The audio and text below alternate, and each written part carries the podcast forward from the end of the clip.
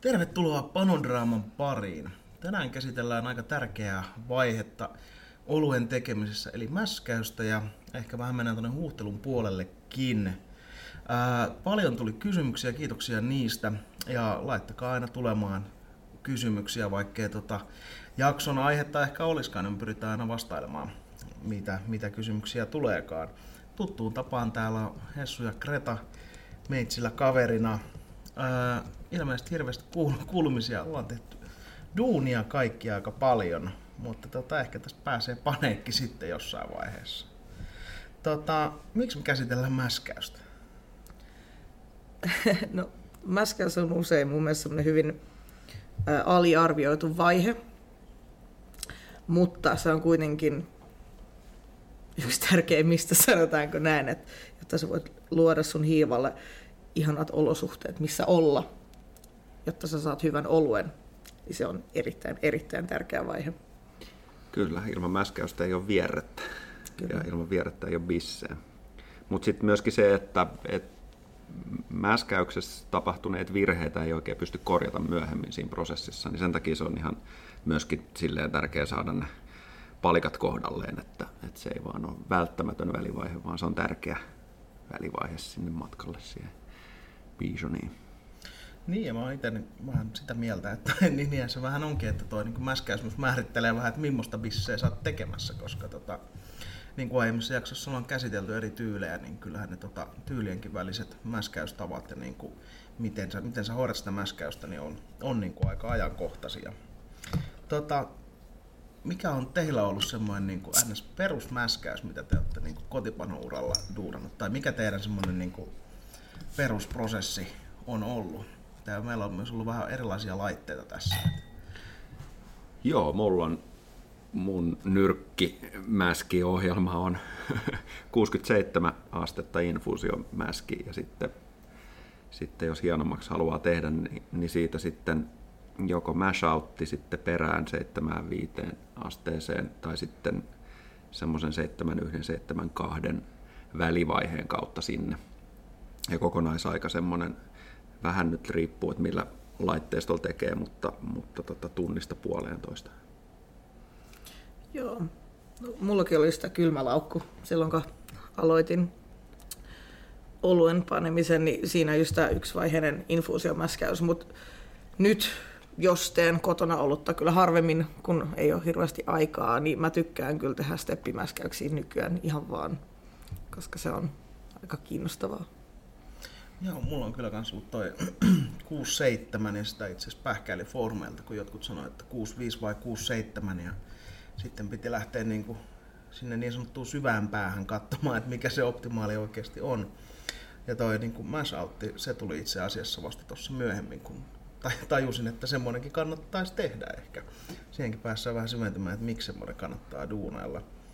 Äh, Onko teillä niin kuin, sit ihan tuonne kaupalliselle puolelle tullut tällä niin kotipanoajalta jotain nyrkkisääntöjä tai muuta Toki vehkeet on vähän erilaiset, millä duunaillaan. Älä mokaa sitä mäskiä. niin, ei pian mokata. Ehkä sellainen välineiden mukana on tietenkin muuttunut se tapa mäskätä niin, niin paljon, että ei sieltä paljon muuta sitten voi tulla kuin sitten ehkä reseptiikkaa, eli just ne, että mitä steppejä siinä on. Mutta mut semmoinen, mikä on kantanut siitä asti, kun on sitä alkanut tehdä, niin ihan näihin päiviin on toi veden käsittelytapa, että miten sen tekee ja missä vaiheessa lisää mitäkin, niin, niin se on mulla ollut kyllä aina ihan samanlainen. Mennään siihen sitten tuossa myöhemmin, että mitä mä tarkoitan sillä. Joo, niin veden käsittely on kyllä myös semmoinen, että se tavallaan tuntuu, tuntuu niin kuin alussa jotenkin hirveältä kikkailta lähteä duunailemaan, mutta niin kuin tuossa myöhemmin kuullaan, niin tota, ehkä sillä on myös sitten paikkansa. Mutta noita mäskäystapojahan on niin kuin huikea määrä erilaisia. Tuossa Greta mainitsikin tuon niin yksivaiheisen infuusiomäskäyksen, joka noin niin sanahirveänä voi kuulostaa siltä, että apua mitä meinaa, mutta sehän meinaa. Nyt se kuulostaa tosi ärsyttävältä. Infuusiomäskäys. Niin. Mut niin, eli tarkoittaa, että sä, sä pidät sun mäskin siinä yhdessä lämpötilassa. Se, mikä se on sitten, niin se on ihan up yours niin sanotusti.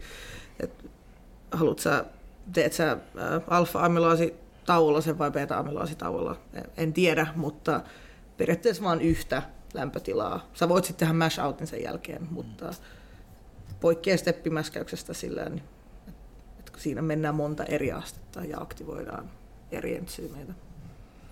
Miten tuosta tuli toi beta ja alfa tauot, niin halutaanko lähteä käsittelemään niitä nyt vai tota... Voidaan varmaan katsoa vähän myöhemmin, mm. mitä niillä, niillä tarkoitetaan, mutta amyl, molemmat amylaasit on niitä, niitä tärkkelyksiä pilkkovia entsyymejä, eli se on niin kuin se mäskin ensisijainen tarkoitus, eli aktivoida ne entsyymit, jotka konvertoi tai pilkkoo ne tärkkelykset sokereiksi, joita hiiva voi käyttää. sitä, sitä se mäskääminen silleen yksinkertaisuudessaan on. Ja puhuttiin tuosta yksivaiheesta infuusiomäskäyksestä, niin se on ilmeisesti niin kuin kaikkein eniten varmaan niin kotipano-olosuhteissa käytetty, koska se on aika helppo ja sitten sillä tulee aika ihan niin kuin hyviä tuloksiakin. Mutta sitten jos mietitään tota, niin kuin monivaiheista infuusiomäskäystä, eli step mashia, niin tota, mihin te, miss, missä te niin lähtisitte käyttää ja mitkä niin kuin hyödyt siitä sitten olisi? No, no niin, no välikommenttina, että Stepmash on niin magea juttu sen takia, että se on vähän semmoinen niin kuin hieno säätö sille vierteen lopulliselle rakenteelle.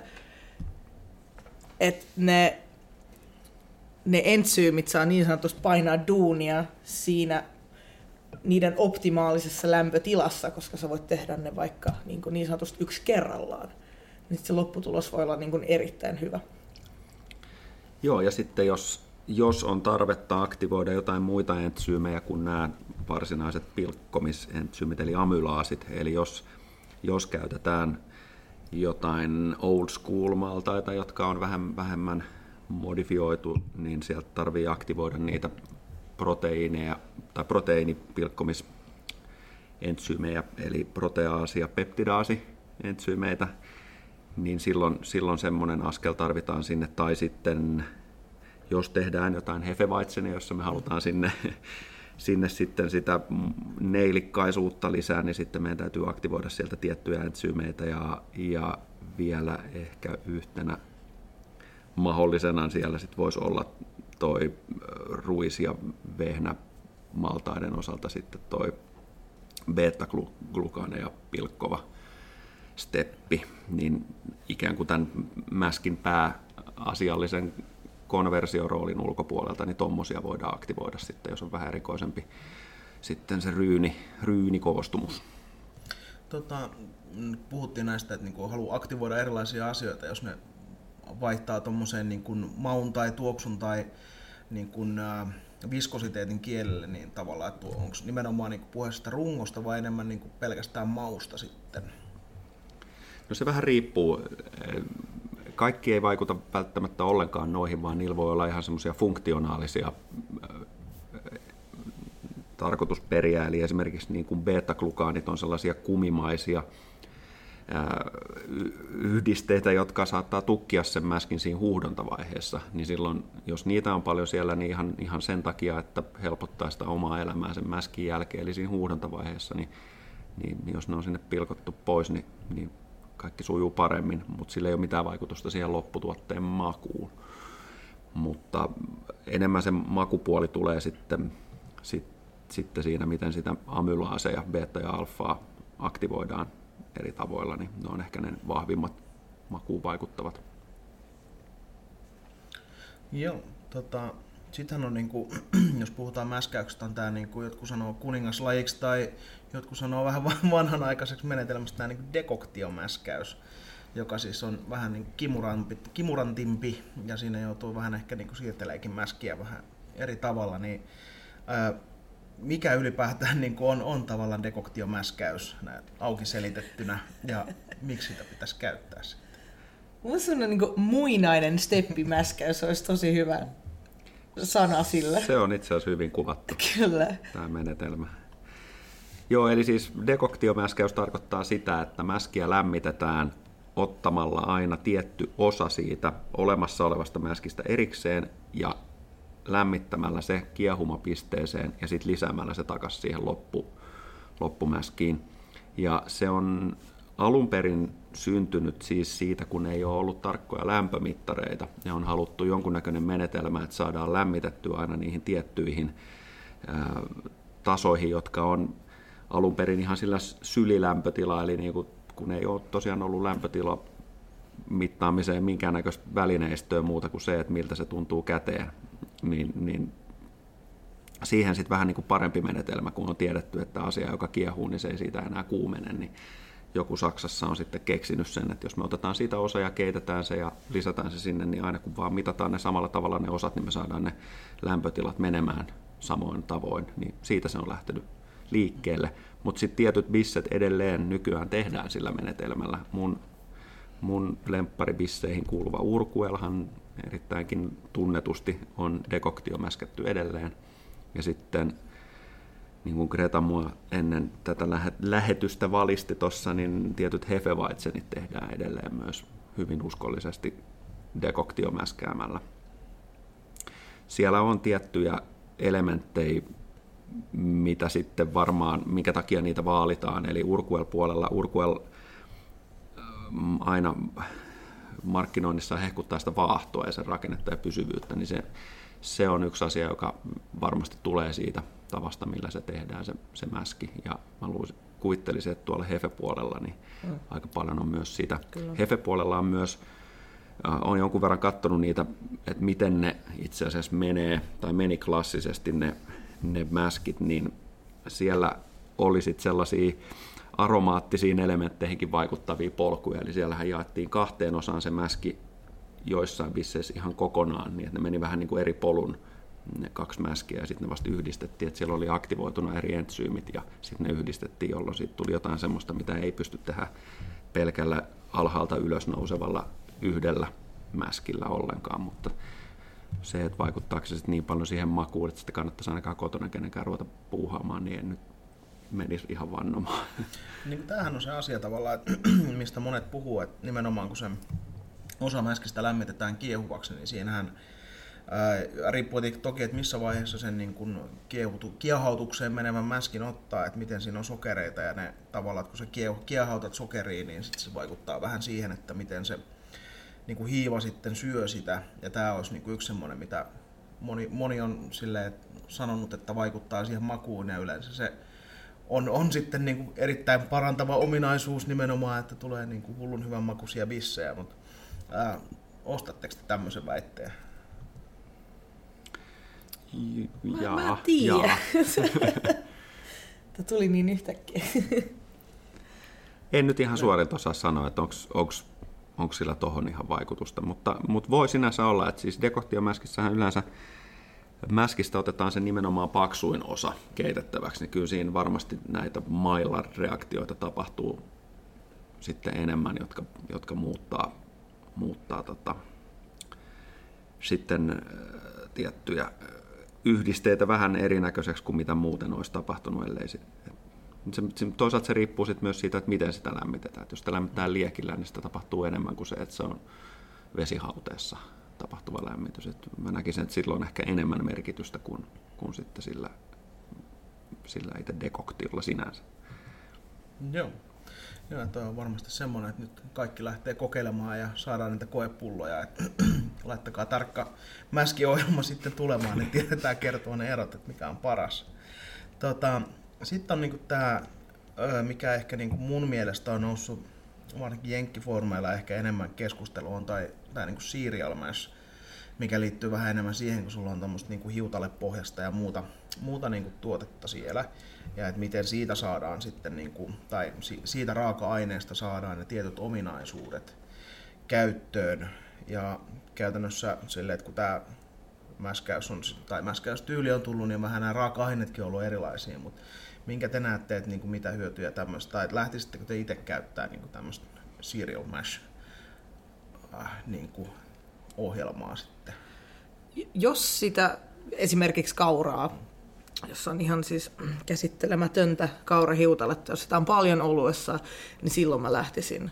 Et jos puhutaan pienistä määristä johonkin neipaan tai johonkin tämmöinen, niin sillä ei ehkä kotiolosuhteissa niin paljon merkitystä. Mutta jos puhutaan jostain just oatmeal stoutista, niin ehdottomasti, koska jos miettii, että sen ensyymipitoisuus on niin kuin lähes nolla, niin sun on pakko tehdä sille asialle jotain, jotta sä saisit sinne sun vierteeseen yhtään irti siitä mitään.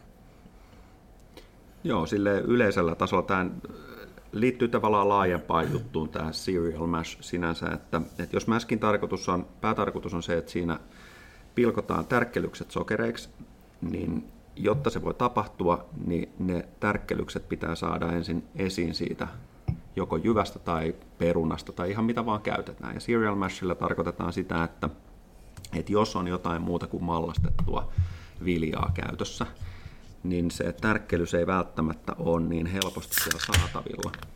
Eli se tärkkelys ei ole, ei ole semmoisena pitkäketjuisena verkkona, niin kuin mitä sen mallastuksen jälkeen on, on sen endospermin sisällä saatavilla, vaan, vaan se on sellaisina pieninä ryyneinä ikään kuin siellä. Ja, ja serial mashilla tarkoittaa sitä, että, että nämä pienet tärkkelysryynit gelatinoidaan, eli ne saadaan avautumaan ja sinne saadaan vesimolekyylejä sekaan.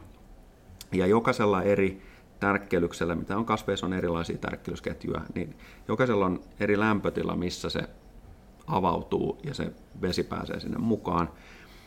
Ja jotta me saadaan kaikista mahdollisista, mitä nyt ikinä keksii siellä käyttääkään, niin se tapa, tapa aktivoida ne on se, että ne keitetään. Eli silloin se lämpötila on kaikille niille riittävä, jolloin ne aukeaa siellä. Eli otetaan erikseen ne raaka-aineet, jotka vaatii tämän gelatinointikäsittelyn, eli tämän cereal mashin, keitetään ne ja sitten lisätään sinne päämäskin joukkoon, missä on vielä olemassa näitä entsyymeitä, jotka voi hoitaa sitten sen, eli nämä amylaasien entsyymit, jotka voi hoitaa sen tärkkelyksen pilkkomisen. Eli tästä on ikään kuin kyse siinä.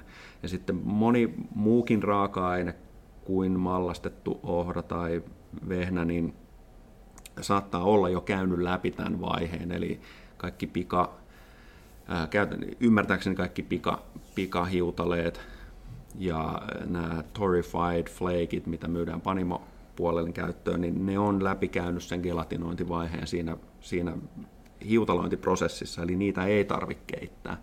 Mutta jos tekee esimerkiksi perunasta olutta jostain syystä haluaa tehdä, niin ne ei, mä en tiedä mikä se perunatärkkelyksen gelatinointilämpötila on, mutta se ei tapahdu käsittääkseni vielä toissa niin kuin amylaasi lämpötiloissa. Eli, eli se pitää keittää ensin ja sitten lisätä. Eli laittakaa keitettyä perunaa mäskiin, jos laitatte perunaa mäskiin toisin sanoen. Niin Mutta että riisi, riisi on varmaan parempi esimerkki ja, ja maissi sitten näistä muista tärkkelyksistä, joita sitten oikeasti ehkä pissässä vähän enemmän käytetään. Niin jos tekee jenkkipilsneriä tai muuta, niin silloin se cereal mash vaaditaan ihan sen takia, että ne, ne ei yksinkertaisesti ole ne, ne tärkkelykset saatavilla siinä amylaasivaiheessa. Ja sitten kun ne päätyy sinne keittoon, niin siellä ne aukeaa ja sitten sulla on vierettä, jossa on tärkkelystä, jota hiiva ei voi käyttää ja, ja sitten se pilaantuu ja on pahaa ja samea. Joo, ja täällä olikin Petriltä tullut aika hyvä kysymys tuosta nimenomaan niin kaura- ja vehnähiutaleiden käytöstä. Että kun, mitä itsekin, niin kun, kun alkoi tekemään näitä neipoja ja muita, niin he käyttää ylipäätään niin kuin kauraa ja vehnää tai niin vehnähiutaleita, niin on niin kuin kahdenlaisia ohjeita siitä, että sun pitää laittaa sinne niin kuin noin 40 jo ne niin kuin tavallaan hiutaleet ja sitten vasta laittaa niin kuin maltaat päälle, kun sä oot saavuttanut sen kuuden seiskan. Joissain on silleen, että sun pitää keittää niitä pidempään ensin tai jossain vaiheessa silleen, että kun sä oot tavallaan mäskännyt ne normaalisti mäskin kanssa, niin sit tavallaan teet, teet jotain lämpötilatemppuja, mutta jossain on taas silleen, että niinku ei, me ei tarvitse tehdä yhtään mitään, että laitat vaan sinne sekaan, niin ää, mikä tavallaan tässä on sitten niinku se oikea. Mä mä en ole ihan varma, että onko tähän niinku tavallaan yhtä aina oikeaa vastausta, koska laitteitakin on vähän erilaisia. Musta vähän riippuu, mitä sä haet siltä, niin kun, siltä tuo, tai siis siltä aineelta, mitä sä, mitä sä haet siltä kaunalta. Et haluatko, että tuo vähän suutuntumaa vai haluatko, että se tuo sameutta vai haluatko, että se tuo makeutta. Se on, se on vähän kinkkinen kysymys oikeastaan. Joo, mä en ole varsinaisesti mikään neipaboi sinänsä, mutta ymmärtääkseni osassa neipoja haetaan jopa sitä, että sinne jäisi niitä tärkkelyksiä, niin silloin nimenomaan pitäisi löytää sellainen hiutale, jota ei ole, ei ole käsitelty niin, että ne olisi saatavilla ne tärkkelykset siinä mäskivaiheessa, vaan ne avautus siellä keitossa ja sitten jäisi sinne ihan tärkkelyksenä. Eli asia, joka on perinteisessä mielessä olisi virhe niin kuin bissen tekemisessä, mutta nykyään se voi olla ihan haluttua, että se, siis se sameuttaa sitä mm. jää, jää suutuntuun, mutta... Tiedän aika monia, jotka just tekee näin. Hmm. Minäkin olen tehnyt. Olet yksi niistä. olen yksi niistä, kyllä. Niin, eli käytännössä, jos sä haluat tota, ää, paljon suutuntumaa ja muuta ja haluat käyttää jotain pikakaurahiutaleita, niin käsitän oikein, että nimenomaan se niin mäskin aikana olisi hyvä pistää sinne, ettei niin käsittele erikseen niin, että ne lähtisi niin tuottamaan semmoisia sokereita sinne, jotka tota, lähtis pois ja veisi sitä nimenomaan suutuntumaa ja sitä makeutta. Joo, just näin ehdottomasti. Ja sitten taas, jos, no jos otetaan tuo niinku riisi, niin tavallaan, että sit sun pitää niinku, jos sä käytät vaikka Brutipassa, mikä on niinku semmoinen, missä itse olen käyttänyt niinku riisihiutaleita ja kaikkea, kaikkea muuta tämmöistä, niin sun pitää nimenomaan niinku tehdä tämä serial vaihe ennen kuin sä lisäät maltaat sinne, jotta sulla on siinä semmoinen niinku, pohja, missä sulla on jo, jo ne niinku, tavallaan riisin sokerit aktivoitu niin, että ne käy sitten loppuun ja tulee sitä niinku, kuivuutta, mitä Brutipassa haetaan. Joo, kyllä. Tosin sitten on vielä, tämä menee ehkä vähän jo aiheen ulkopuolelle, mutta se riippuu vähän siitä, että mitä ja missä vaiheessa entsyymeitä siihen bruutipaan lisätään. Että jos sä laitat fermenteriin niitä amylaaseja, niin silloin sen keiton aikana tapahtunut gelatinointi on, on tuonut ne tärkkelykset saataville sitten pilkottavaksi siellä fermenterissä ja, ja sitten siellä sit hiivasit syö ne vähän niin kuin suoraan siitä, mitä, mitä se gamma-amylaasi niitä pilkkoo. Mutta jos taas ei laita sitä entsyymiä sinne fermentteriin ollenkaan, vaan laittaa sen mäskiin, niin sitten ehdottomasti pitää tehdä se cereal mash erikseen. Joo. Tässä oli varmasti niin semmoisia asioita, mitä niin kuin olisi ollut hyvä tietää myös ihan niin kuin ennen kuin alkanut kikkailemaan kaiken näköistä jännää. I'm super serial. tota, serial killer. Tähän niin mäskäykseen liittyy, tässäkin tuli niin kuin aivan huikea määrä kaikkea niin kuin semmoista termistöä, mikä ei välttämättä ehkä ole monille tuttuja, mutta jos käydään nämä niin kuin ihan siis silleen perusasiat, mitä me käsiteltiin ihan ekoissakin jaksoissa, niin kuin beta- ja alfa-amulaasi, niin ää, mitä, ne, mitä nämä niin kuin on nämä vaiheet, kun puhutaan niin kuin tietyistä tauoista ja muista, niin tota, ja nämä on niin kuin kuitenkin semmoiset, mitä on muun muassa, niin kuin, onko se Suomen ensi, tai ensimmäinen suomennettu niin kuin panokirja, niin tota, siinä painotetaan nimenomaan näitä niin kuin kahta eri vaihetta ja, ja vannotaan niin steppimäskäyksen tota, nimeen, niin miksi ne on lyhyesti ja ytimekkäästi, miksi ne on olemassa ja mitä ne meinaa? No, no beta-amylaasi tauko, niin se on maltoositauko, eli noin 54-66 celsiusta, niin, niin maltoosi on semmoinen, mitä se hiiva syö erittäin, erittäin mielellään. Niin, niin se on, se on niin hyvin käymiskelpoinen sokeri, eli se tulee kaikki niin menemään, niin sillä saa niin kuivia oluita. Joo, ja se tuosta juteltiin myös tuossa niin Lager ja Pilsner osiossa jonkin verran, että se, mistä päässään myöhemmin tuonne lämpötiloihin sitten, mutta mitäs toi niin alfa laasi sitten? Joo, jatkaa. Tämä, tämä, tämä menee aika diippeihin keloihin niin sanotusti tosi nopeasti, kun ruvetaan näistä entsyymeistä puhumaan, mutta ää, mä ajattelen noita kahta eri amylaasientsyymiä sen suhteen, että miten ne toimii niiden tärkkelysketjujen rakenteen osalta. Eli ne tärkkelysketjut on pitkiä, mutta sen lisäksi, että ne on pitkiä, ne on myös monihaarasia. Ja beta-amylaasi, joka toimii alhaisemmassa lämpötilassa kuin alfa-amylaasi, se pilkkoo niitä tärkkelysketjujen päitä. Eli se, se syö sieltä ikään kuin aina, aina pienen pätkän pois ja tuottaa sitä maltoosia. Ja sitten taas alfa-amylaasi toimii enemmän niin, että se, se rikkoo niitä ketjuja satunnaisesta kohdasta. Se ei tuota sinällään suoraan mitään tietynlaista sokeriprofiilia sinne, vaan se, vaan se ikään kuin tuhoaa sitä tärkkelysketjua. Ja se pystyy tuhota niitä myöskin niistä haarakohdista, niitä isoja ketjuja. Ja voisi ajatella niin, että se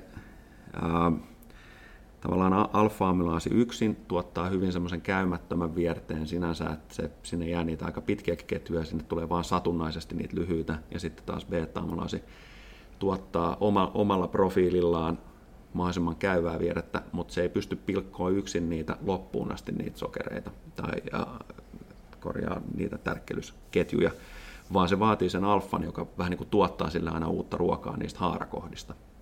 Sen takia ne molemmat tarvitaan aina. Ja, ja sitten näillä eri resteillä, jos puhutaan amylaasiresteistä, niin niiden suhteella haetaan sitä, että kuinka paljon se alfa on tuottanut sille betalle niitä syötäviä.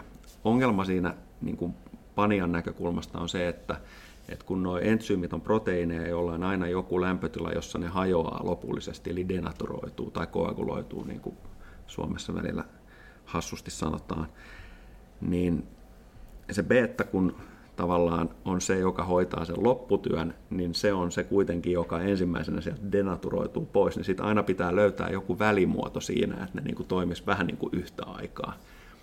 Eli kauniissa maailmassa se alfa toimisi ensin ja sitten se beta toimisi niin, että sillä sitten säädettäisiin, kuinka kuiva siitä vierteestä tulee. Mutta kun se ei meekään niin päin, vaan se menee just silleen väärinpäin, niin sitten sit se ei ole ihan niin eksaktia tiedettä kuitenkaan. Mutta ihan ihan just tämä, että jos halutaan mahdollisimman kuiva, niin sitten sieltä aktivoidaan ne beta amylaasientsyymit mahdollisimman tiukasti ensin ja sitten nostetaan pikkuhiljaa kohti sinne alfuun niin, että se beta on edelleen aktiivinen niin, että se alfa pilkkoo sille edelleen mahdollisimman paljon ruokaa. Ja sitten lopuksi vedetään se ihan täysille siihen alfan ää, optimipisteeseen niin, että se roiskii sit sillä singolla sieltä sitten kaiken mahdollisen pois, mitä sitten ei vaan muuten lähtenyt. Niin jotenkin näin se menisi. Se on aika vaikea. Tämä ei ole mitenkään, mitenkään helppo selittää, eikä, eikä tota, myöskään formuloida semmoisia eksakteja reseptejä, että tietäisi, että mitä se varsinaisesti tapahtuu. Joo, voidaan formuloida, tämä uudestaan sitten, tota, kun ollaan otettu muutaman bisse tässä alle, niin saat selittää uudestaan. Jees, mutta tästä tota, oli, oli hyvin tota, ehkä niin kuin, vastattuna myös tietyllä tapaa siihen, että mitä täällä niin kuin Heikkilän lateeri Lauri Lande Heikkilä kyselee, että tota, ää, eri lämpötilaissa mäskäys ja tietyllä lämpötilalla haettu lopputulema, niin tavallaan se, että ne matalammat lämpötilat on, jos sä haluat niin kuin kuivempaa bissejä. Ja niin jos käyttää jotain esimerkkiä, niin pilsnerit ja muut esimerkiksi jossain saisoneessakin jopa voi olla. Ja sitten nämä niin korkeammat lämpötilat on, jos sä haluat enemmän runkoa ja tuottaa semmoisia sokereita hiivalle, jotka ei sitten niin kuin käy. Eli se niin kuin pisse jää sitten lopputuote todennäköisesti vähän makeammaksi. Ja sitten on sitä runkoa siinä. Tota, tuleeko vielä jotain termistä, mitä halutaan käydä läpi? Long story short. Lyhyesti nämä olisi tässä tota, sitten jos aletaan käydä ihan niin kuin tätä perus niin kuin mäskäystä ihan siltä niin kuin alusta asti läpi. Me käytiin tuossa ekosjaksoissa ja ollaan näissä tyylijaksoissa käyty vähän niin kuin, että millaisia maltaita käytetään eri bisseissä. Mutta jos me lähdetään siitä, että mitä niille maltaille tehdään ennen, eli rouhinta, niin mitä tavallaan niin kuin siinä rouhinnassa pitää ottaa huomioon sit, niin kuin mäskäyksen kannalta? Niin, no sä et halua mitään jauhoa ainakaan. Se on ihan sata varma, että kuitenkin se, se mäski tulee sit siinä jossain vaiheessa toimimaan niin omana suodattimenaan. Suodattimenaan. Niin, mm. niin sä haluat vaan rikkoa sen kuoren periaatteessa. Sillä, että sä saat niin sieltä sisältä kaiken tarvittavan, mutta sä et halua jauhaa sitä jauhoksi. Koska sit sulla tulee niin sanottu stuck, stuck mash, stuck sparge, ihan niin kuin kaikenlaista. Ja sit sun tehokkuudet, mäskäystehokkuudet kärsii paljon. Sitten tulee sameeta, siitä voi tulla paljon tanniineja. Siinä on niin kuin aika paljon asioita, jotka voi mennä pieleen, Siinä ihan jos rouhitaan väärin. Joo, kyllä toi valitettavasti tämä Vikingin, Viking Maltin perusrouhinta, mitä sieltä saa pajalta kun tilaa, niin sehän on monelle sellainen ainakin mulle aikanaan, kun mä oon aloittanut oluen tekemisen, niin mä oon käyttänyt Viking Maltin valmiiksi rouhittuja maltaita. Ne on aivan liian jauhaseksi jauhettu suorastaan, ei edes rouhittu, vaan on jauhettu melkein. Mm. Ja ne on, ne on tehty ne erään suomalaisen suuren panimon speksien mukaan se niiden rouhintaprosessi. Ja ne on oikeasti semmoinen iso ongelman lähde siinä. Ja niin kuin Greta sanoi, niin se ei tosiaankaan tarvi olla mitään jauhoa, vaan se idea on se, että me saadaan sieltä veteen liukenemaan ne tärkkelykset, ja se riittää, että se rikotaan se jyvän sisus, ja mielellään se akana, eli se kuori, mikä siinä maltaassa on, niin se säilyisi mahdollisimman eheänä, että se olisi vaan niin kuin halki, koska ne, se muodostaa sitten sen, sen suodatin, suodatin patjan siihen, siihen, siinä hu, huuhdontovaiheessa. Mä melkein suosittelisin sitä, että jos tilaa rouhit, valmiiksi rouhittua maltaita, niin tilaa jostain hyväksi tunnetusta kotipanoliikkeestä sitten sen rouhinnan, eikä käytä niitä viikingin, varsinkaan viikingin suoraan, suoraan rouhimia, tai melkein ei varmaan mikään muukaan mallastamon, koska yleensä niiden kriteerit on että isojen panimoiden toiveiden mukaisia. Tai sitten rouhii kotona itse. Ja jos rouhii kotona itse, niin kannattaa mennä koko ajan vaan karkeampaan suuntaan niin kauan, että joko alkaa ryynit mennä suoraan sieltä telojen läpi tai, tai sen myllyn läpi kokonaisena, tai sitten jos huomaa jonkun dropin siinä tehossa, niin sitten sit tietää, että on mennyt liian karkeaksi, koska se karkeusaste, mikä on, on ikään kuin optimaalinen, niin se on yllättävän karkea. Se on yllättävän, yllättävän monen kotipania, mutta myöskin ihan tuommoisen niin pienpanimo puolella itse rouhujan tyypin, niin se, että kun näkee sen, että millaista ryyniä se oikeastaan on. Tänä, tänään viimeksi itse säädin meidän myllyn ja olin silleen, wow, vähän tämä on niin kuin ehjää, mutta silti rouhittua. Kyllä, että, tota- että ne saattaa näyttää jopa ihan eheiltä ne yksittäiset ryynit, mutta sitten kun niihin koskee, niin sitten se hajoakin mm. pelkästä kosketuksesta, niin silloin se alkaa olla siinä oikeassa karkeusluokassa. Joo, että on kyllä myös semmoinen, mitä niin itse huomasin, että kun alkoi Brymonkilla tekemään ja tavallaan ne, mitä oli niin kuin rouhinut aikaisemmin tuohon niin peruskattilamäskäykseen, niin se oli kyllä niin kuin aivan liian, liian tavallaan hienoa. Ja tehokkuudet nousi parhaimmillaan niin kuin tietysti yleensä jollain kymmenellä pinnalla, että ne niin kuin, tota, vaikuttaa tosi paljon. Toki niin kuin siis silleen, että kotona kannattaa huomioida, että niin kuin erilaiset maltaat on vähän eri kokoisia, ettei niin kuin sillä yhdellä, yhdellä niin kuin rouhintakarkeudella vedä esimerkiksi niin kuin perus pilsnermaltaita ja vaikka vehnämaltaita. Että voi mennä sitten vähän jompikumpi vähän jauhoksi. Öö, maltaiden rouhinnasta vielä mieleen tulevia asioita. Ostakaa se oma mylly. Joo, kyllä se Suosittelen. Mylly, kyllä se mylly on kova juttu. Niin olisi siistiä sillä, että jos olisi semmoinen yhteismylly, että tässäkin niin kuin PK-seudulla on varmaan muutama panoporukka, että semmoisia rouhintapisteitä, niin saadaan kamat jakoon. Tota, sitten sä oot rouhinut maltaat, niin sä todennäköisesti pistät ne tota, sinne veteen. Niin tuossa tavallaan veden lämpötiloistakin tuli, tuli kyselyitä, mutta ennen tavallaan jo sitä, kun sä pistät ne maltaat sinne, niin sä oot käsitellyt sitä vettä jollain tapaa. Ja tuosta niin veden käsittelystä me ollaan jonkun verran niin kuin aikaisemmin puhuttu, mutta nyt kun puhuttiin näistä kaikista tota, niin kuin sokereista, proteiiniketjuista, niin mitä se tarkoittaa tässä niin kuin nimenomaan mäskäyksessä se veden käsittely? Miksi sitä käsitellään ja miten? Päästään tähän rakkaaseen pH-asiaan taas, että kun nämä tietyt entsyymit tykkää olla niin kuin aktiivisena tietyssä pH-ssa, okei, sä et välttämättä sitä säädä koko ajan, mutta sun pitäisi löytää ainakin joku tämmöinen kultainen keskitie. Että et, et sä halua, että sun mäski on niin kuin pH6. Että sä vaan haluat, että ne entsyymitkä ei tykkää olla sellaisessa, se on liian korkea.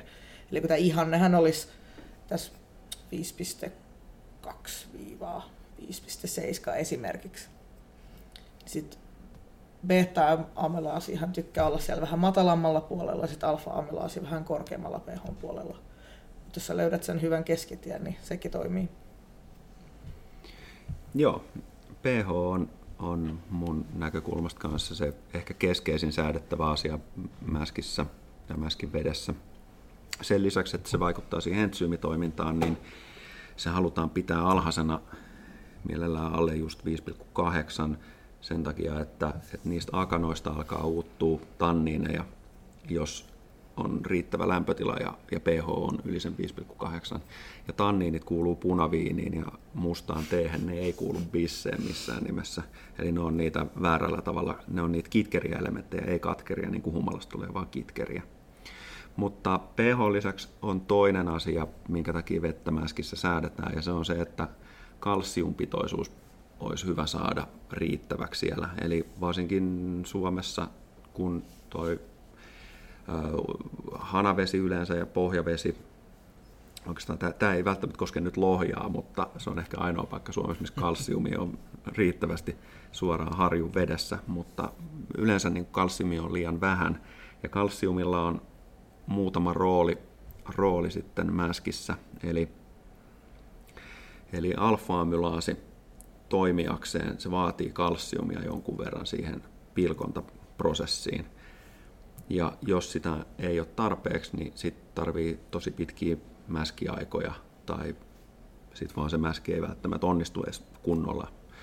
Ja sen lisäksi äh, puhuin noista akanoista liukenevista virhemausta, niin kalsium jonkun verran suojaa siinä, että se reagoi niiden äh, kemikaalien kanssa, mitä akanoista liukenee, ja, ja ne ikään kuin jää sitten kiintoaineena pois sitten siitä lopullisesta vierteestä ja sitä myötä myöskin sieltä pissestä. Niin näin ollen, jos noita vesiprofiileja kattelee, niin vähintään se 50 osaa miljoonassa olisi se, mitä, mitä pitää olla kalsiumia siinä mäskivedessä.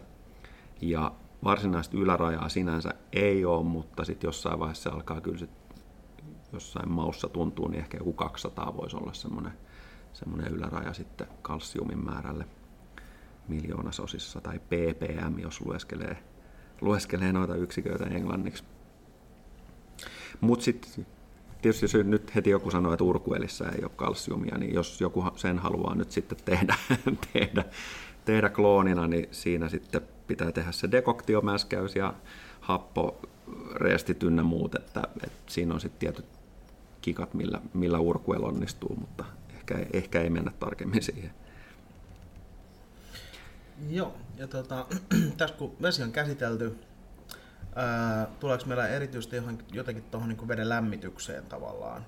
Että jos lähdetään tuohon niin mash in vaiheeseen, niin mitä siinä pitää ottaa? Se on itse asiassa niin aika myös, myös semmoinen, mitä niin ihan ekoja kertoja kun teki, niin ei tajunnut tavallaan esimerkiksi sitä, että miten niin semmoinen huoneen lämpöinen mallas voi niin heitellä tuommoisessa peruskattilamäskäyksessä, jossa sulla ei ehkä ole nopeita, nopeita keinoja sit niin kuin lämmittää tai viilentää, varsinkaan sitten sitä niin kuin veden lämpötilaa, niin mitä siinä niin kuin mash-in vaiheessa kannattaisi ottaa huomioon? Joo, no se iskuveden lämpötila, niin sanottu hmm. iskuvesi, niin kannattaa jollain laskurilla laskea, että mittaa sen, että minkä lämpöistä se oma mallas on.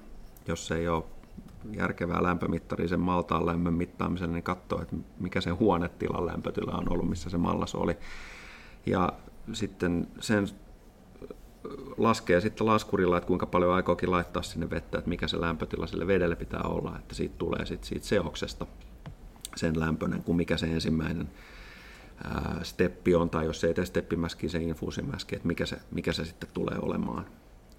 Ja sillä ei sinänsä ole niin paljon merkitystä, että onko sulla ne ryynit ensin ja sitten sä lisäät sen veden sinne, vai onko sulla vesi ensin ja sitten ne ryynit sinne, vai sekoitat sä ne jollain tavalla niin kuin yleensä panimoissa tehdään niin, että ne vähän niin kuin maltaiden, putoavien maltaiden sekaan suihkutetaan se vesi. Et, et tärkeintä on vaan sekoittaa se riittävän nopeasti niin, että se ei ehdi olla se lämmin vesi kontaktissa sitten niiden maltaiden, rohittujen maltaiden kanssa liian pitkään ennen kuin se lämpötila taso tasottuu.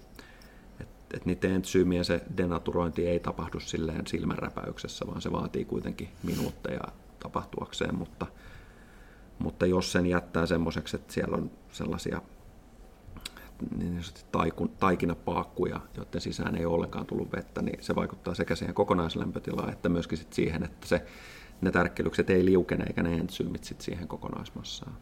Tuossa ne nyt äkkiseltään niin kuin tärkeimmät mun mielestä on. Joo, ja toi niin kuin tavallaan kun teki himassa kattilamäskäystä, niin se oli silleen niin kuin sen verran tarkkaa se toiminta, että kun oli se niin kuin mallas lasta, millä heiluteltiin, niin sitä kyllä tehtiin se 60 minuuttia, että siinä tuli hyvin niin käsitreenit hoidettua. Ei ollut varmasti yhtään paakkua siellä missään. Toki myös se, että kun oli tuommoinen aika tehokas induktioliesi, niin se, että se ei palaa vaikka pohjaan sinne, niin Joo. oli ää, tärkeitä. Ehkä, no, se, niin.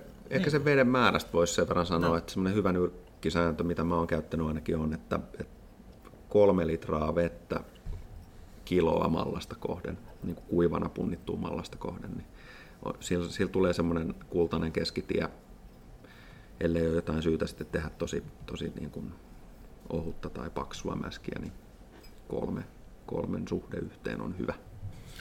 Joo, tuosta nyt itse on lähinnä tullut joskus, jos on ollut tosi laiska eikä ole jaksanut tehdä tuplamäskäystä, niin isommissa oluissa sitten joutuu vähän laittaa lipsuma, lipsumaan tuosta. Olen kerran tehnyt tota erään ystäväni Allun kanssa myös semmoisen niin 50-50 tyyppi. Se, se oli semmoinen, että siinä pysyi niin kuin mallas lasta pystyssä siinä mäskissä, mutta ihan hyvää bissää tuli. Tota, noista lämpötiloista me juteltiinkin tuossa jo jonkun verran. Öö, kysymyksiä, mitä tuli tuossa on, niin kuin, jos sulla on niin kuin steppimäskäys käytössä tai sulla on niin kuin, mäskäysohjelma vaatii steppimäskäyksen, niin kuinka nopeat tavallaan ne liikkeet pitää olla siinä, että kuinka nopeasti pitää niin kuin nostaa sitä lämpötilaa, ää, vaikuttaako se silleen, kuinka hirveästi ylipäätään, että jos sulla on niin kuin semmoinen verrattain instant parin minuutin tai vaikka niin kuin puolen minuutin nousu siitä tavallaan niin kuin alemmasta lämpötilasta ylempään, vai pitääkö olla semmoinen niin kuin kiva tasainen nousu jollain tietyllä ajalla? Mulla on Saksassa ollut, koulut, ollut koulussa aikoinaan opetettu, että ihanteellinen olisi yksi aste per minuutti.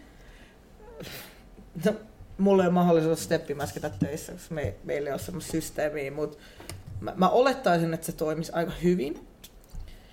Mutta tota, mä, mä sanoisin, että ei se ole niin, niin nökönuukaa, mutta ei silleen, että minuutissa nostetaan 15 astetta, koska siinä vaiheessa kyllä tulee jotain vähän palannutta sieltä reunoilta sitten.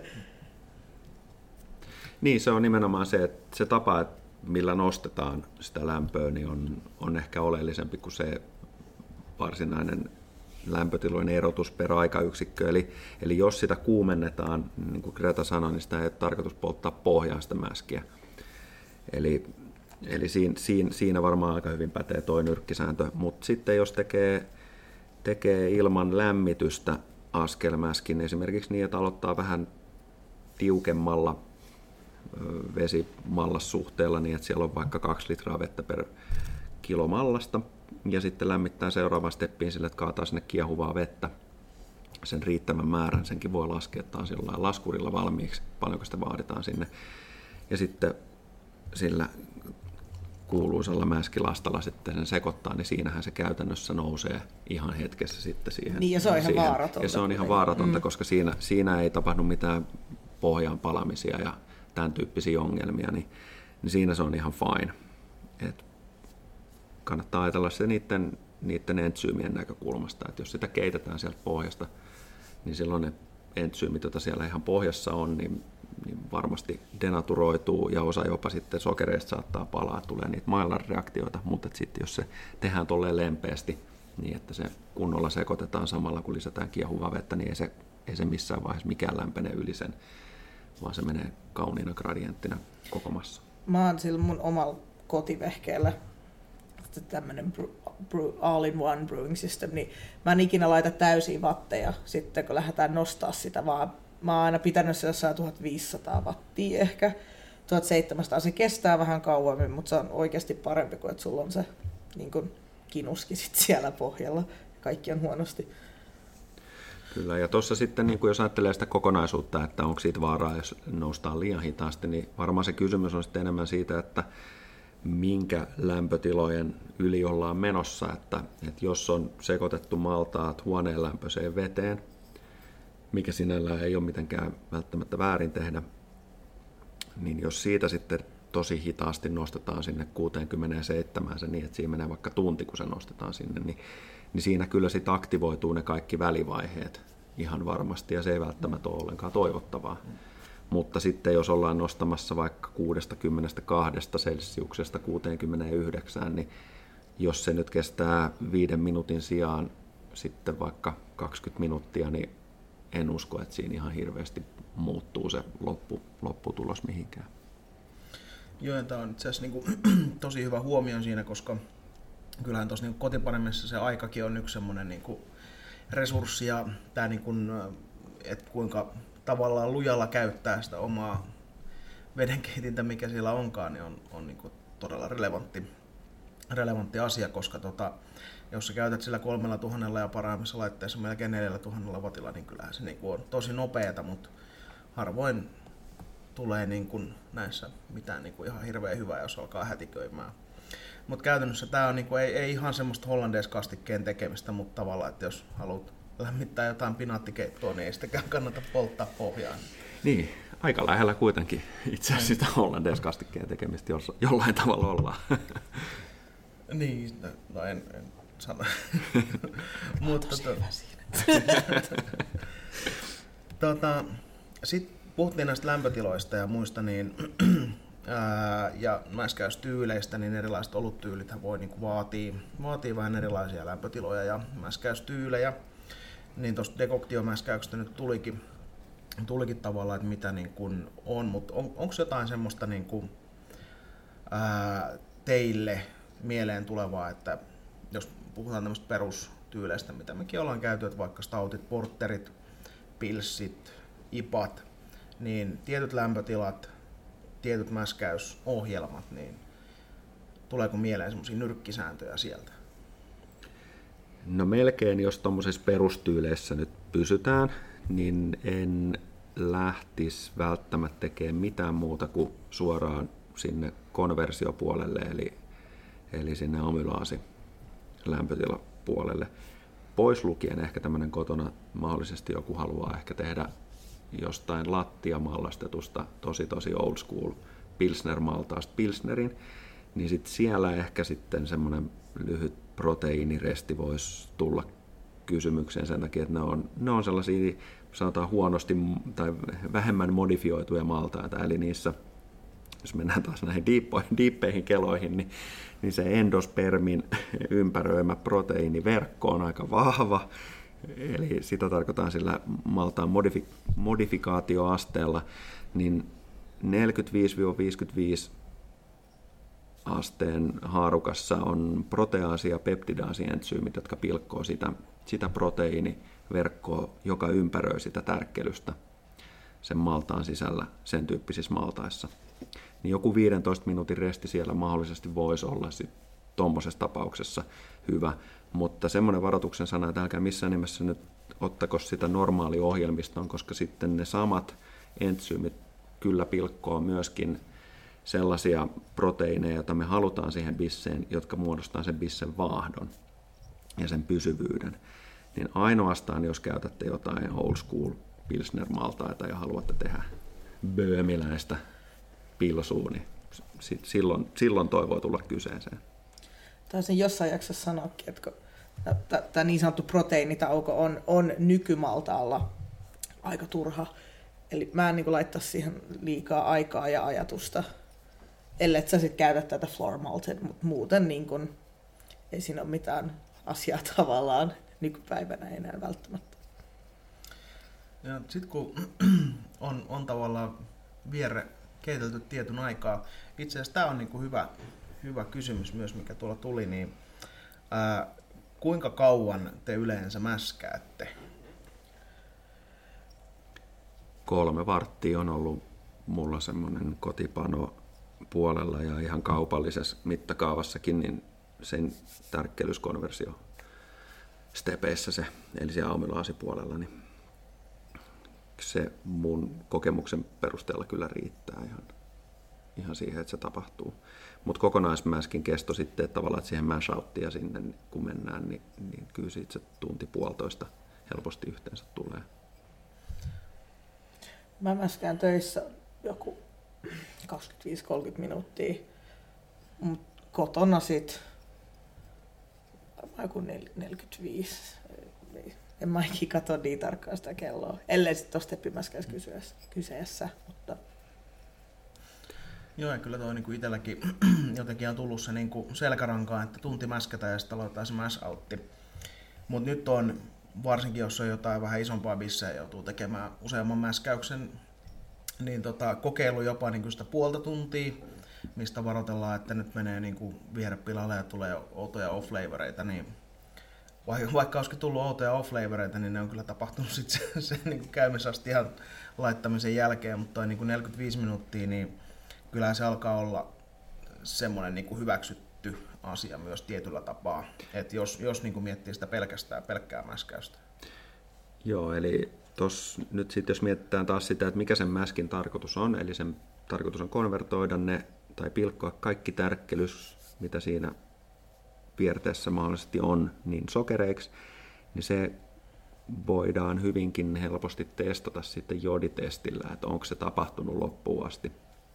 Ja ainoastaan, jos se ei ole tapahtunut loppuun asti, niin sitten sulla on tavallaan tapahtunut virhe. Ja se, lyhyesti kerrottuna, että mitä, mitä se joditestaaminen on, niin apteekista tai sitten ihan panokaupasta sterilisointiin tai desinfiointiin tarkoitettua jodia, sitä nestettä, kun laitetaan ihan pieni pisara siihen nestemäiseen pieneen mäskinäytteeseen, jos sinne jää sellaisia siniseksi värjäytyneitä, vähän kiinteän näköisiä värielementtejä, niin, niin te tiedätte, että sinne on jäänyt silloin sitä tärkkelystä. Mutta jos siitä tulee siitä seoksesta tai näin, niin, niin enemmän semmoinen kirkkaan näköinen, niin sitten sit se mäski on tapahtunut loppuun. Mutta tämä, että mikä tämä mäskin pituus on, niin, niin se aikahan on tavallaan yksi funktio sitten sille, että kuinka kuivaa siitä tulee. Eli jos, jos se mäski on siinä 67 ja sä pidät sitä 30 minuuttia siinä, teet joditestin ja kaikki on hyvin, eli kaikki tärkkelys on konvertoitunut, ja sitten vertaat sitä ihan samalla tavalla tehtyyn mäskiin, jota sä pidät kaksi tuntia, niin tämä kaksi tuntia pidetty mäski ihan varmasti siitä tulee kuivempi vierre ihan sen takia, että niillä ne entsyymit on alfa- ja beta-amylaasi on tehnyt sitä yhteispeliä vähän pidempään.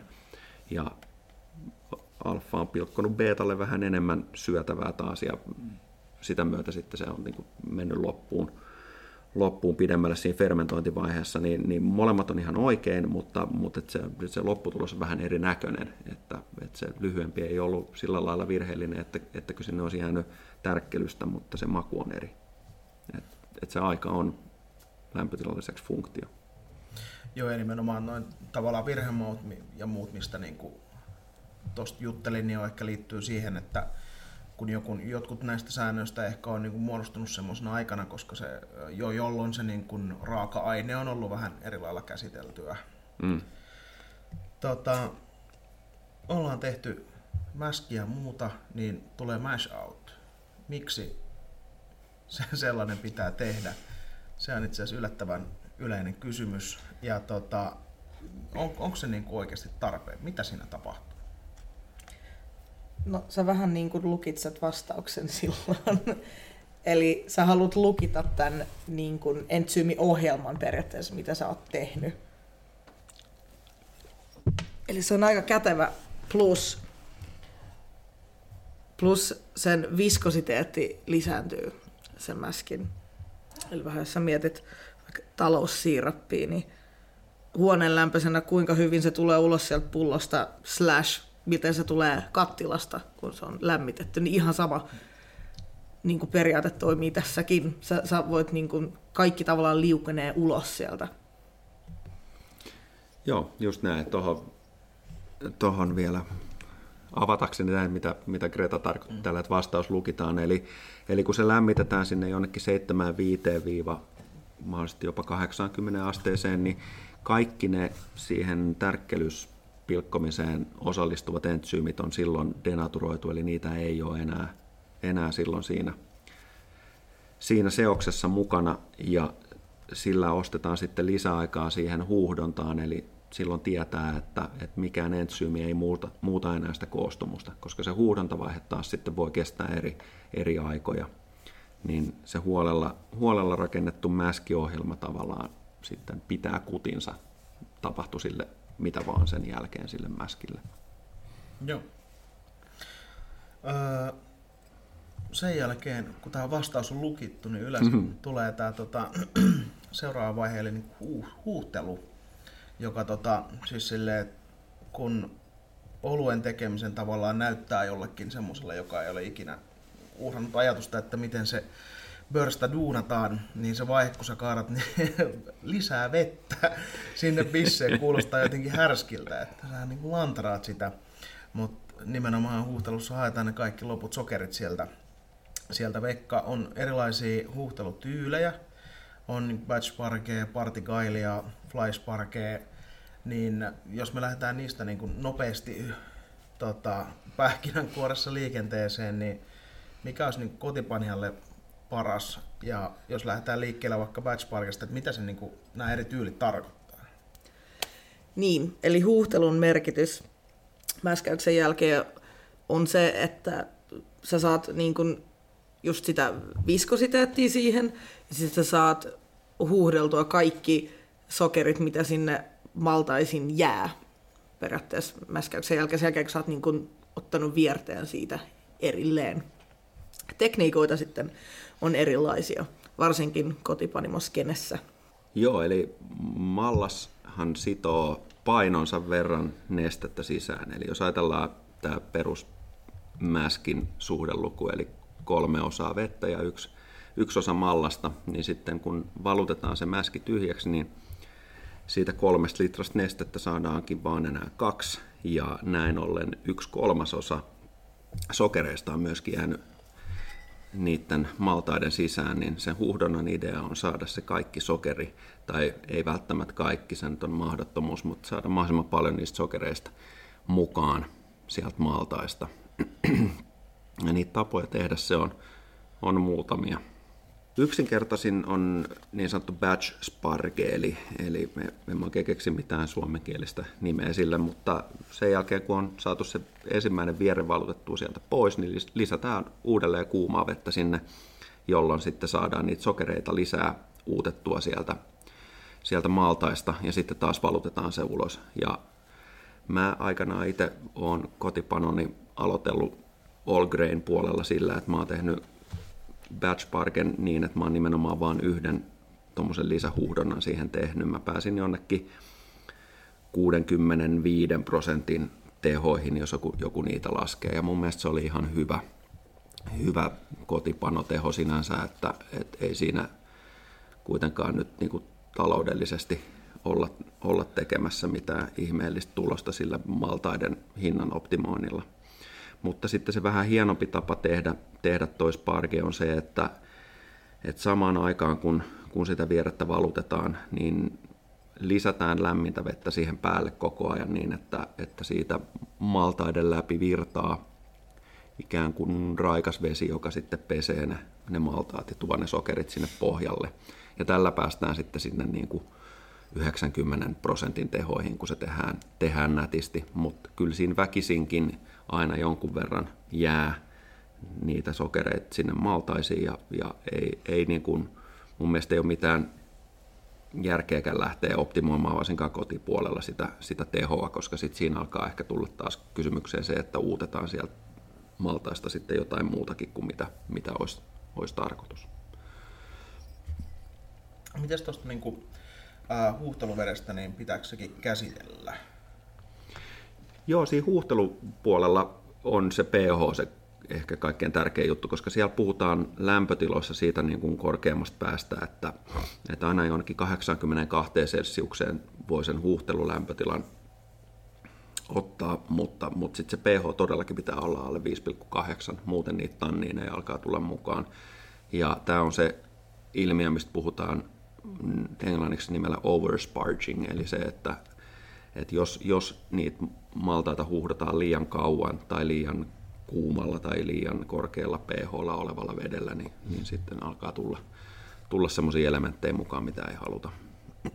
Mutta mun nyrkkisääntö on se tuossa veden käsittelyssä, että mä laitan kaikki suolat, mitä mä haluan sen veden säätämiseen käyttää, niin sinne mäskiin mukaan, ja sitten mä säädän sen huuhdantaveden pH maitohapolla niin, että sen lähtökohtainen pH on 5,8, niin silloin mä tiedän, että se ei voi nousta, kun se menee sinne mäskiin mukaan, niin se ei voi koskaan nousta yli sen. Niin mä tavallaan niin kuin varmistan sen, että se ei, se ei koskaan ala uuttaa niitä tanniineja.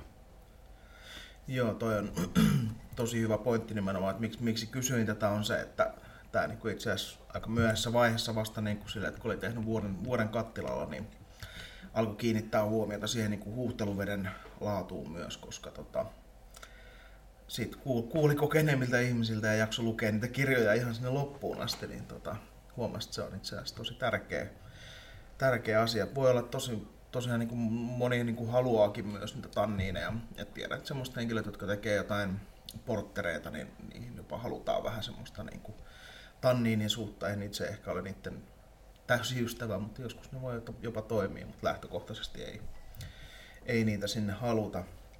Tota, mitäs muuta niin kuin huutelusta tulee mieleen? Käytin tuo lämpötila, että se voi olla lämpötiloissa ja sinne ihan niin kuin 80 vähän yli huitteille, mutta tuleeko muita juttuja mieleen? No mä korostasin sitä, että mä oon huomannut, että joissain piireissä on, on tapana hehkuttaa sitä, että mun, mun panojärjestelmän teho on tämä ja tämä, että mä saan näin paljon näistä maltaista irti, niin se ei välttämättä ole se, mitä kannattaa tavoitella, että se ei ole sitä oikean suunnan hifistelyä mun mielestä. Eli, eli siinä kaupalliset panimot tietenkin hakee niitä tehoja sen takia, että, että me maksetaan niistä maltaista jonkun verran rahaa. Niin, maksetaan niin, maltaita. Ihan maksetaan maltaita niistä, niin, niin silloin, se, silloin sillä on joku merkitys, että mikä se on, mutta sillä ei oikeastaan ole sen maun kannalta hirveästi väliä, että teekö se 60 prosentin teholla vai, vai 90 prosenttia teholla. Ainoa, missä se oikeasti näkyy, on se, että siitä tulee vähän eri väristä sillä samalla mallassuhteella, koska siinä huuhdonnan alkuvaiheesta oikeastaan jo sinne mäskiin liuenneena on valtaosa niistä väriaineista, mitä siinä maltaassa on. Ja jos sulla on suurempi teho, niin sä pystyt käyttämään enemmän sitä huuhdontavettä niiden sokereiden irrottamiseen, jolloin sulle tulee vähän vaaleampi vierre, kun sitten taas, jos sä teet saman vahvuisen bissen niin, että se teho on vaan siellä vaikka 60 tai 50-60 prosenttia luokkaa, niin silloin saat suhteessa enemmän niitä väriaineita. Mutta se on ainoa, ja se, se on niin kuin kosmeettinen juttu. Ja siihen ei kannata tuijottaa. Tämä voi niin kuin kuulostaa jotenkin hyvin kompleksiselta, mutta laittakaa tulemaan kysymyksiä, että miten voidaan yksinkertaistaa tätä prosessia. Mutta niin kuin tuossa alussa käytiin läpi, niin kyllä se niin mäskin tekeminen määrittää aika paljon sitä olutta, että kuinka vahvaa sitä tulee, minkä väristä ja tuleeko siinä niin kuin mäskäysvaiheessa jotain semmoisia niin tunnistettavia virheitä jopa sinne, mitä ei sitten niin kuin humalallakaan peittämällä enää niin kuin saa pois. Tuleeko muita asioita mieleen mäskäyksestä huuhtelusta? Kyllä, tuossa nyt aika syvältä luodattiin mun mielestä ne tärkeimmät asiat. Totta kai on paljon. Siis mäski on varmaan semmoinen, josta voisi puhua loputtomiin. Että, että ei siinä, siitä ei kyllä lopu lopu kaivelu. Joo, lempiteemoi, mutta se voi olla, että me pitää ehkä tehdä, tehdä joku viisi jaksoa sitten siitä. Tuota, mutta... Joo, voidaan pitää Hefevaitsen mäskäämisestä Joo. oma jakso ja sitten voidaan keskustella partigaileista ja brittien kikkailuista sitten jonkun verran jossain vaiheessa. Joo.